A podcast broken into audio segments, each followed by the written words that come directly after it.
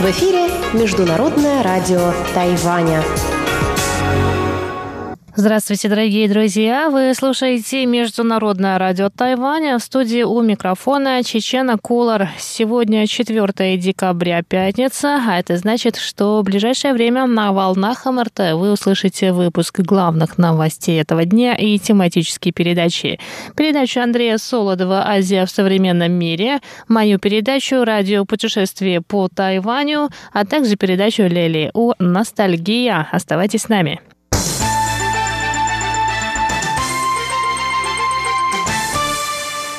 Итак, главные новости. Президент Китайской республики Тайвань Цай Инвэнь получила сегодня международную новаторскую премию за лидерство, вручаемую Американским законодательным советом. Цай Инвэнь стала вторым лидером иностранного государства, удостоенным этой премии. В 2006 году эту премию вручили бывшему премьер-министру Великобритании Маргарет Тэтчер. На церемонии вручения показали видеоролик с выступлением тайваньского президента. Цай Инвэнь поблагодарила организаторов премии от лица всех тайваньцев и процитировала слова Тэтчер. «Когда люди свободны в выборе, они выбирают свободу». Конец цитаты. Тайваньское общество пережило темные времена авторитаризма, но благодаря первым активистам демократизации, а также воле народа, Тайвань стал самой свободной страной в Азии. Тайвань гордится полученным опытом и готов делиться им с другими странами, добавила Цай. As president, Моя роль в качестве президента заключается в сохранении и защите тайваньской демократии, свободы и образа жизни. Я никогда не отступлю от поисков мира и стабильности в отношениях двух берегов Тайваньского пролива и не пойду на уступки во время принятия решений, необходимых для безопасности Тайваня. Президент рассказала, что в прошедшие четыре года бюджет на оборону постепенно увеличивается. Кроме того, правительство борется с сложными новостями извне. Укрепление обороноспособности страны дает возможность тайваньцам смело противостоять вызовам и двигаться в будущее. Цай Инвэнь также упомянула о росте тайваньской экономики. Правительство поощряет инвестиции в промышленность, улучшает законодательство для инвесторов. Все эти меры привели к сокращению безработицы, повышению зарплат и росту экономики. Кроме того, Тайвань смог встроиться в мировую цепь поставок, что вновь сделало остров привлекательным для тайваньских предпринимателей, которые возвращают инвестиции домой.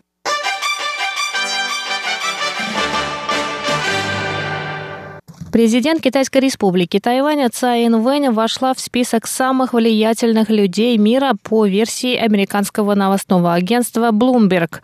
Издание назвало Цай Инвэнь сокрушительницей ковид на Тайване. Об этом стало известно сегодня, 4 декабря.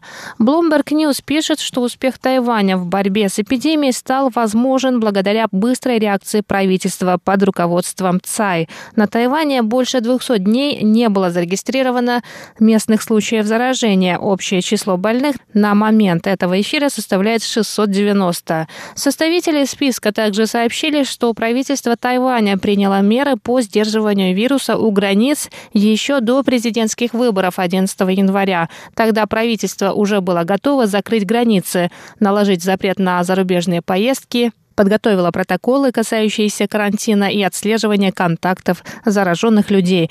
Кроме того, в борьбе с распространением инфекции помогло своевременное введение правила на обязательное ношение медицинских масок в общественных местах. Благодаря эффективным противоэпидемическим мерам Тайвань станет одной из немногих экономик, в которых будет наблюдаться рост, добавили авторы списка. В список Bloomberg входят влиятельные люди из сфер бизнеса, развлечений, финансов, политики, науки и технологий.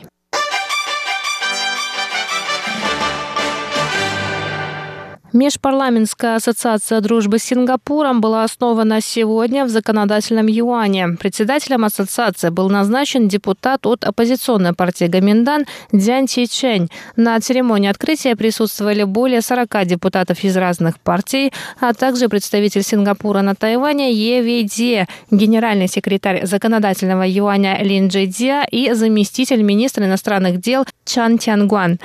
Дзян Чен отметил, что Тайвань и Сингапур поддерживают дружеские отношения и тесные партнерские связи. Он подчеркнул, что в государственной системе управления Сингапура главенствующая роль отведена депутатам парламента, поэтому развитие межпарламентских контактов особенно важно для отношений между двумя странами. Евейди отметил, что отношения между Сингапуром и Тайванем продолжают постоянно развиваться, в том числе в сферах торговли, культурных обменов и образования.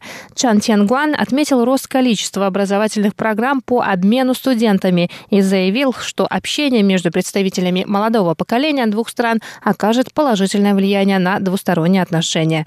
Он также добавил, что с улучшением ситуации с пандемией Министерство иностранных дел Тайваня будет активно способствовать развитию отношений с парламентом Сингапура.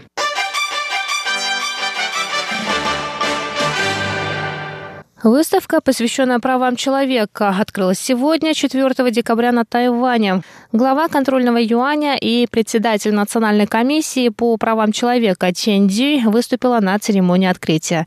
Чен Ди выразила надежду, что данная выставка поможет жителям острова лучше узнать об истории прав человека на Тайване. Мы надеемся, что содержание выставки поможет тайваньскому обществу лучше понять, как развивались понятия о правах человека на Тайване, а также какая ответственность лежит на нашей комиссии в деле борьбы за права человека. 我们对于追求人权未来的一个展望。 Пространство выставки разделено между несколькими основными темами, включая права человека и защиту прав людей с психосоматическими расстройствами. Особой частью выставки является кинозал, в котором будут показаны пять картин, посвященные теме защиты прав человека. Выставка пройдет с 4 по 24 декабря. Она приурочена к Международному дню прав человека, который празднуется ежегодно 10 декабря, начиная с 1950 года.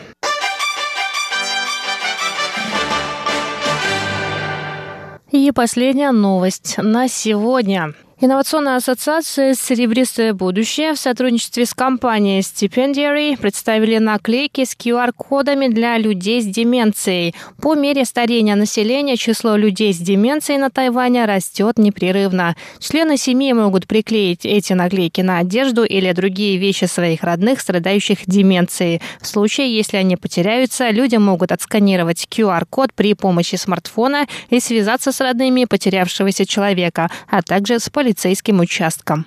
Это были главные новости 4 декабря. С вами была Чечена Кулар, но я еще не прощаюсь.